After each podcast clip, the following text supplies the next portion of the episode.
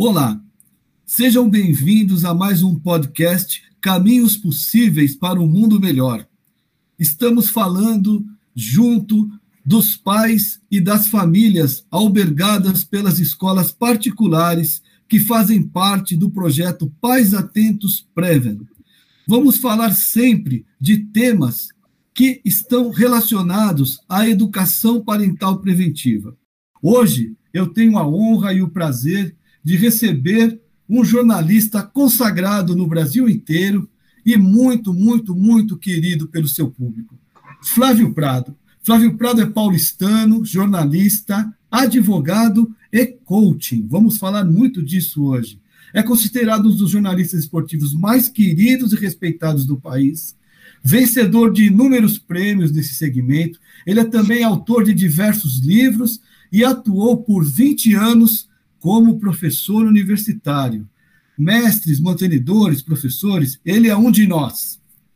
Também hoje atua como comentarista na TV Gazeta e no grupo Jovem Pan, onde apresenta os programas Mesa Redonda da TV Gazeta e No Mundo da Bola da Jovem Pan. O Flávio, além desse jornalista que todos nós conhecemos e amamos, tem um trabalho desde 2011 como coaching, formado pela Sociedade Latino-Americana de Coaching, ele tem um trabalho extensivo fazendo um trabalho de ajuda àqueles que querem melhorar a sua vida, a sua performance na carreira, a estarem mais atentos no seu dia a dia, a perseguirem os seus objetivos. Flávio, seja bem-vindo ao podcast da Paz Atentos. É uma honra recebê-lo, meu amigo. Pio, é uma alegria para mim. Você sabe que eu sou fã do seu trabalho, que eu admiro muito, aprendo muito com as suas palestras. Sempre que posso, eu estou acompanhando. É um prazer, é uma honra para mim estar com você nesse momento, com tanta gente boa, com tanta gente preocupada com a educação do nosso país, que é um ponto falho, né? Que nós precisamos melhorar. Então, é uma honra poder ajudar um pouquinho, falar um pouquinho sobre a minha vivência nessa área. Então, Flávio, com uma carreira consagrada no jornalismo como a sua, quase 50 anos, o que o motivou a buscar a carreira de coaching? Porque o teu tempo é tão escasso, né? E eu acredito que o coaching ele tem que empregar um bom tempo do seu das suas 40 horas semanais para essa atividade. Conta um pouco para a gente como começou essa sua história. Na realidade, isso começou por causa de uma de uma entrevista com o Neymar. Eu é, eu, eu fazia jogos beneficentes com o Neymar quando ele tinha 14, 15, 16 anos, né? Eu tinha bastante convívio com ele, com a família dele. E todo ano, sempre que eu posso, eu organizo jogos beneficentes.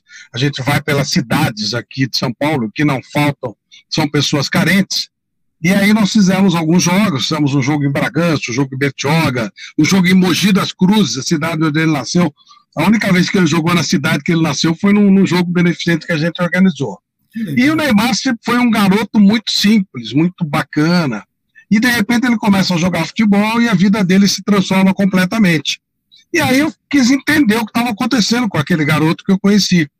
E alguém me indicou um coach, o, o, o Sullivan França. Eu fui fazer uma entrevista com ele, eu não, eu não conhecia o trabalho, como é que funcionava. Isso era 2010, por aí.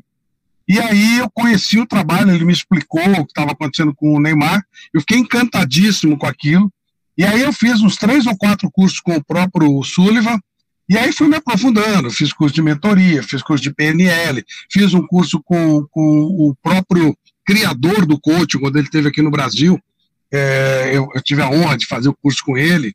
Enfim, aí fui me aprimorando, mas ainda com algum receio de colocar na prática, né? Tentar fazer isso de uma maneira mais é, prática mesmo, né? Será que eu consigo passar para as pessoas aquilo que eu estou que eu aprendendo? E aí resolvi arriscar e graças a Deus a coisa funcionou bem. Hoje eu tenho um trabalho já de mais de 10 anos nessa área, com alta recompensa, fico muito feliz mesmo. É, não estou falando no caso de recompensa financeira, claro que também é um trabalho bem remunerado, mas é, eu falo mesmo naquela coisa de você transformar pessoas, vidas, empresas, é uma coisa muito bacana e com resultado muito rápido, muito é, visível, plausível. Então é, é muito agradável de fazer isso. Realmente é uma coisa que eu gosto demais. É, isso é missão, né, Flávio? algumas pessoas têm o seu trabalho como um dever, uma responsabilidade, claro que todos devem ter isso, mas outros a têm como missão. Você pegou isso como missão na sua vida. Eu, eu colhi uma frase que você postou um, um dia desses, é, assim: Eu conquistei o que desejava não porque eu era o melhor, e sim porque nunca desisti. Fala um pouco para a gente sobre essa frase, Flávio. Como não desistir dos seus objetivos? Essa frase ela foi baseada no, no meu começo de carreira como jornalista. Eu sou daqui do bairro da Penha, né, da periferia. A Penha hoje ela é periferia. Imagine há 50 anos. Era muito periferia. A nossa Radial Leste, que, a, que a, na verdade chama Conde Fronten, que para nós é Frontin, né, Conde Frontin, ela não era soltada, para você ter uma ideia. Eu morava numa parte ali, que é mais Vila Esperança, por ali, ela não era soltada. Não tinha aquele pontilhão, você tinha que passar pela linha do trem. Cheguei eu a perder amigos, foram atropelados lá. Tudo sou, barro. Eu sou de Arthur Alvim, Flávio, somos vizinhos de infância. Você sabe do que eu estou falando, então. É, e eu tinha, eu, a gente, eu sou de uma família bem humilde, e que só me ajudou, foi muito bom isso. Então eu tinha um sapato só, eu tinha que atravessar um pedaço lá de lama. Quando eu ia para algum lugar importante, tinha um buraquinho no sapato, eu botava um jornal dentro do sapato e levava um outro no bolso para poder limpar o sapato para ficar com uma aparência razoável e não sujar a meia, né?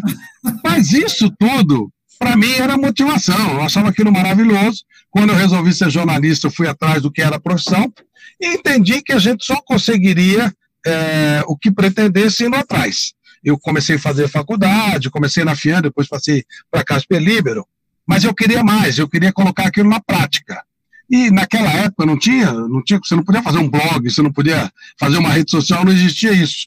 Tinha poucas emissoras, e aí eu comecei em todo lugar. Fui na TV Cultura, fui na TV Globo, fui na antiga TV Tupi.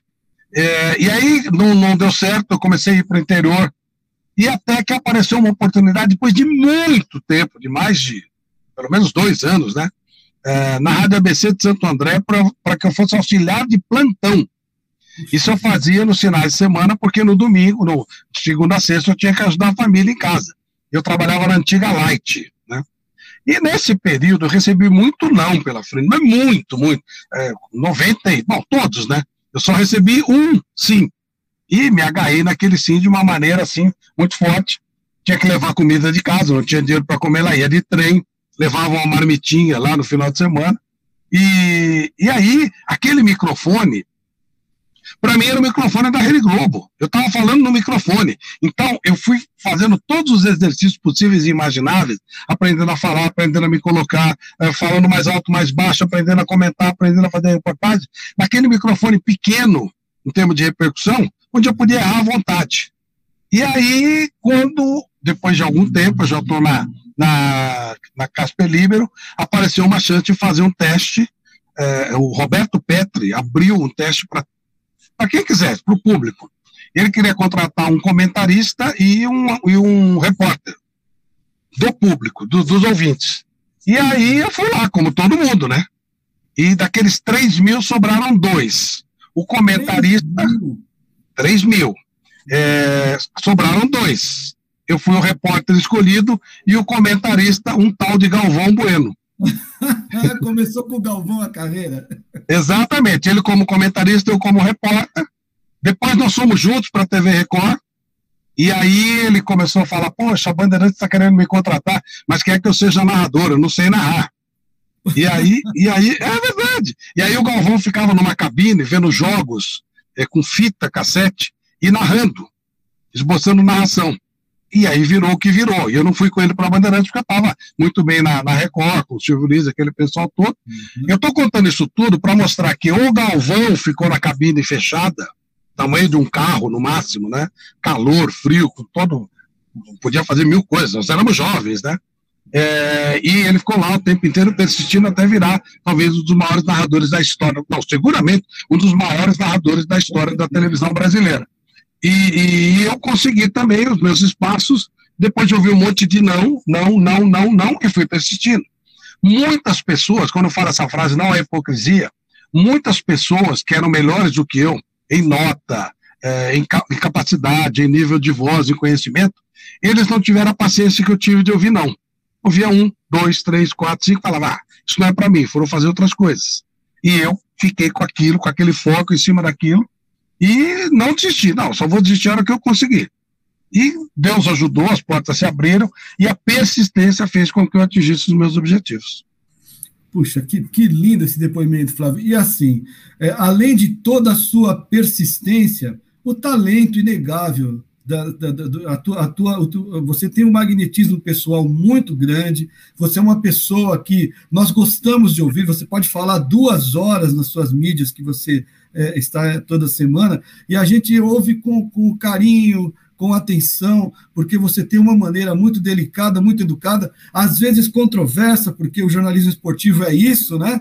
É, é, é, dar opinião né? sobre, sobre fatos ocorridos, mas você faz com tanta elegância, Flávio, que a gente fica sempre é, disposto a ouvir mais. Isso que é, que é legal. É, eu queria falar, então, ó, você está falando hoje no podcast Família, é, é, Família Atenta para 90 mil famílias, mais ou menos. Então, a gente, a gente sabe que você também tem um filho no jornalismo, que a, além de toda essa persistência em dar certo, vindo de uma família humilde, da Zona Leste de São Paulo, você conseguiu fazer com que um filho seu pudesse estar ao seu lado hoje, é, junto de uma grande mídia. É, quais são os valores hoje, Flávio, que você acha que a gente tem que passar para a família para que elas possam é, hoje estarem é, continuando sendo a, a célula máter da sociedade? Família é algo tão bom, mas que hoje existem modelos diversos que a gente precisa respeitar, agregar, mas sempre tem aquelas bases, né, aqueles fundamentos etéreos né, que a gente tem que passar para aqueles que estão ao nosso lado. Eu queria que você falasse um pouquinho sobre família. Pio, é, uma das coisas, e até parece incoerência aquilo que eu vou falar, é, com o resultado, com o produto final, foi o Bruno trabalhando é, no jornalismo esportivo. Mas, para mim, o principal modelo para você fazer com que a sua família funcione é você respeitar todas as diferenças. Os nossos filhos não são como nós, né? A nossa esposa não é como nós somos. Cada pessoa tem a sua maneira, tem o seu jeito de ser. E não foi diferente comigo. Eu, em nenhum momento, em nenhum momento, eu tive sequer ideia que o Bruno quisesse ser comentarista. O Bruno ia comigo nos estádios de futebol porque era o trabalho do pai dele, como o, o, o dono de uma banca de jornal leva o filho com ele, como o, o bancário, se tiver um dia, leva o filhinho para ver ele trabalhar, e por aí vai. E o Bruno ia em estádio de futebol. Obviamente ele gostava de futebol. E aí eu falei para ele: você não quer jogar futebol, treinar? E ele foi, treinava, mas aquilo, para mim, era o que ele queria fazer, jogar futebol, mas não era bem aquilo. Aí ele resolve é, fazer jornalismo esportivo. Tá bom, você quer fazer jornalismo, na verdade, né? Quer fazer? Vai fazer, não tem problema nenhum. Pode fazer o que você quiser. Foi fazer. Entrou na, na, na faculdade. E aí eu, eu ministro alguns cursos de aperfeiçoamento para jornalismo esportivo, especificamente. Ele se inscreveu num desses cursos. E aí, nesse curso, muita gente entra no mercado porque as pessoas que fazem, que observam, vão lá e ficam caçadores de talentos, vamos dizer assim, né? Eles vão lá e ficam de olho. Então, nesse curso, por exemplo, passaram Everaldo Marques, Fernando Fontana, é, o Tiago Berrais, que hoje apresenta o Jornal da Manhã. Eles foram observados nos cursos e, e abriram esse espaço. Daí eu estava fazendo um curso e o, e o, o pessoal de Pirassununga estava querendo montar uma equipe em São Paulo. Eles foram lá, que no meu curso é, é, o curso é prático, a gente faz transmissões, e eles começaram a observar pessoas e pedindo para montar uma equipe para eles.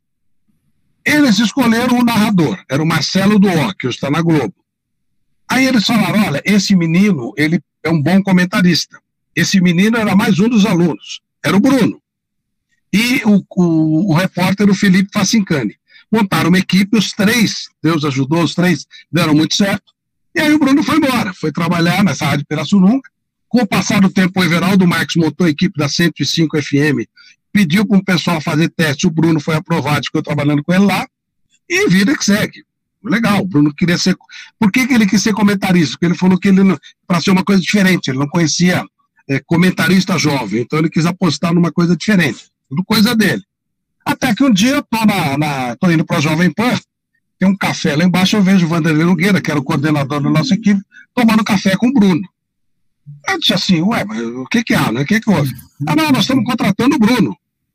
Eu falei, ah, é bom comentarista, mas eu preferia que ele não estivesse aqui, porque ele é melhor que eu. E começamos a rir. Viu? É difícil as pessoas acreditarem. A minha influência da ida do Bruno para a Jovem Pan foi zero, zero. Eu nem sabia do negócio. É, porque o Vanderlei me conhece? Eu não gostava, não, não, não parecia legal a ideia, até para o Bruno, de que ele era o protegido do papai.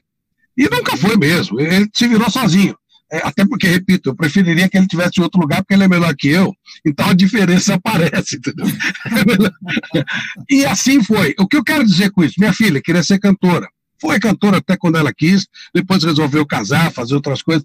O que, por que, que eu conto a história? Porque eu acho que o respeito à, à, à individualidade de cada um tem que ser mantido. Eu não tenho que querer que meu filho seja advogado, médico, engenheiro, sapateiro, vendedor, uh, motorista de Uber. Cada um tem a sua vida. Cada um deve fazer aquilo que, que, que gosta de fazer e do jeito que gosta. E, se você não tivesse respeito dentro do seu lado, da sua família, não respeitar as diferenças das pessoas, isso vai se voltar contra você. Então, entendo assim, as pessoas são diferentes e nós, mais velhos, temos que ter o discernimento de perceber que o mais jovem não vai se adaptar à nossa ideia. Nós é que temos que ter a inteligência de nos adaptarmos a deles. É outro mundo, é outra situação. Nós também já fomos rebeldes. Eu tinha um cabelão, meu pai achava aquilo o fim do mundo e tal. As coisas mudam. Então, o respeito acima de qualquer coisa.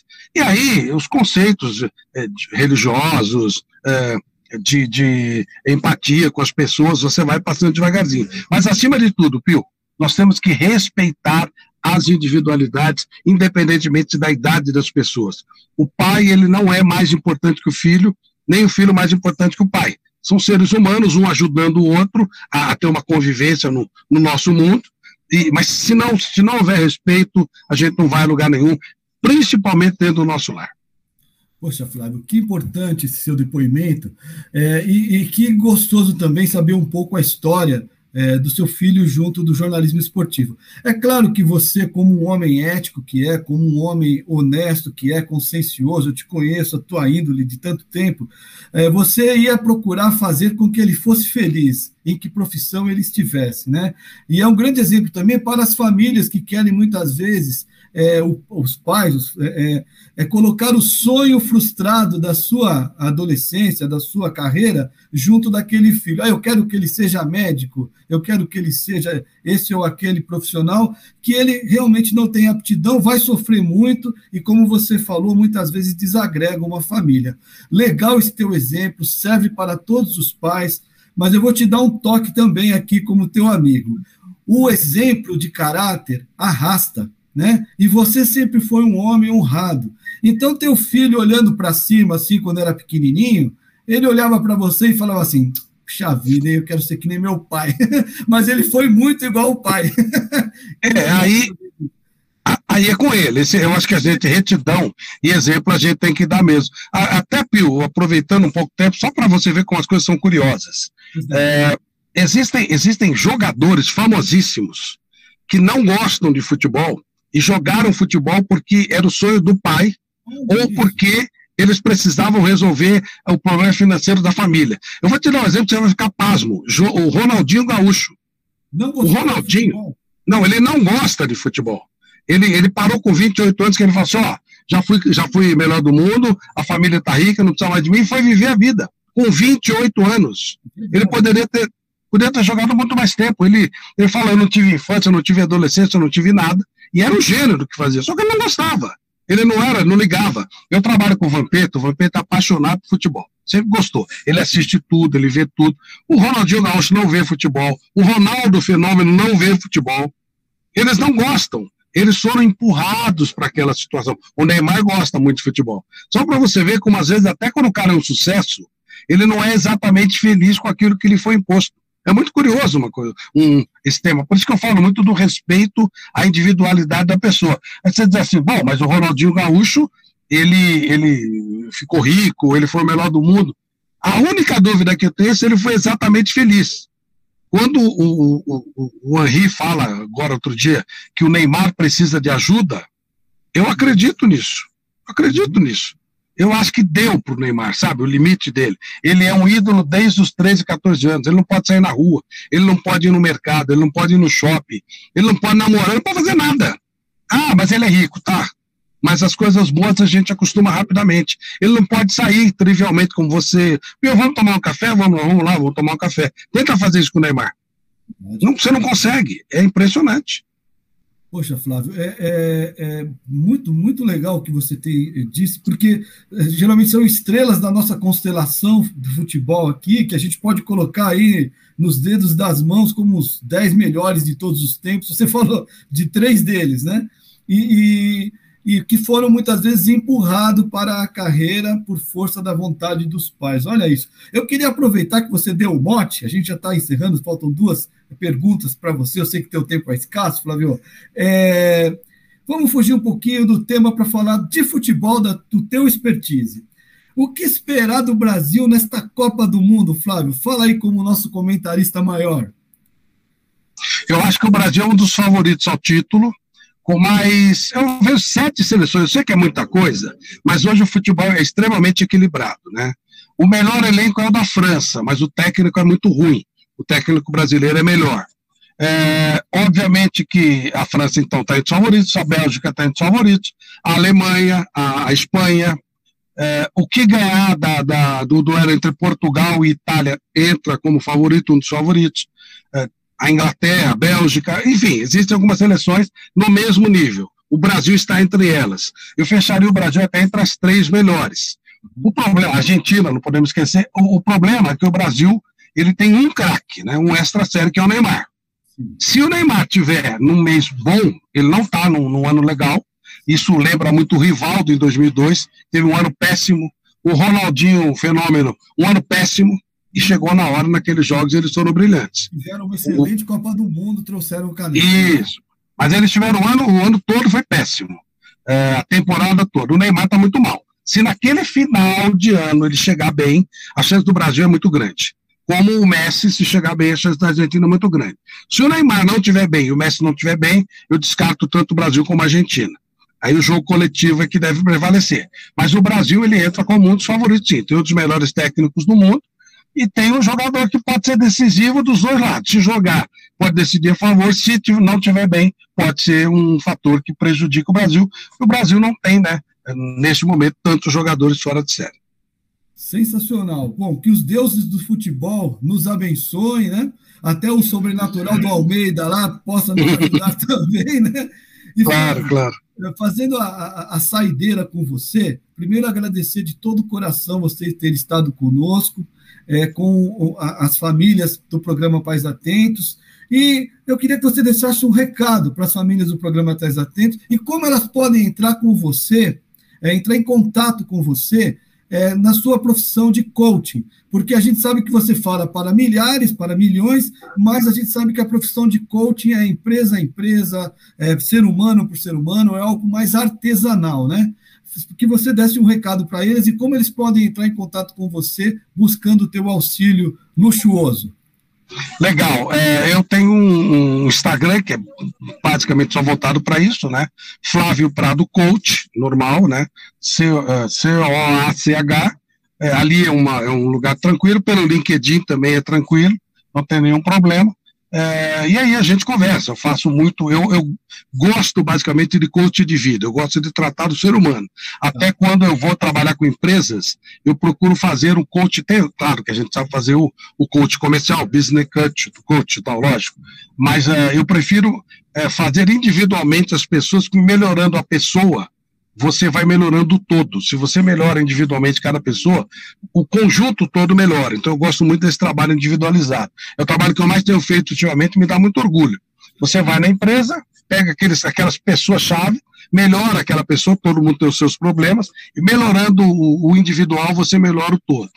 É, então, é, é através do Flávio Prado Coach, a gente trabalha com o maior prazer, com o maior carinho, e também para atendimento individualizado da mesma forma, é uma maneira bem tranquila de falar comigo. Obrigado, Flávio.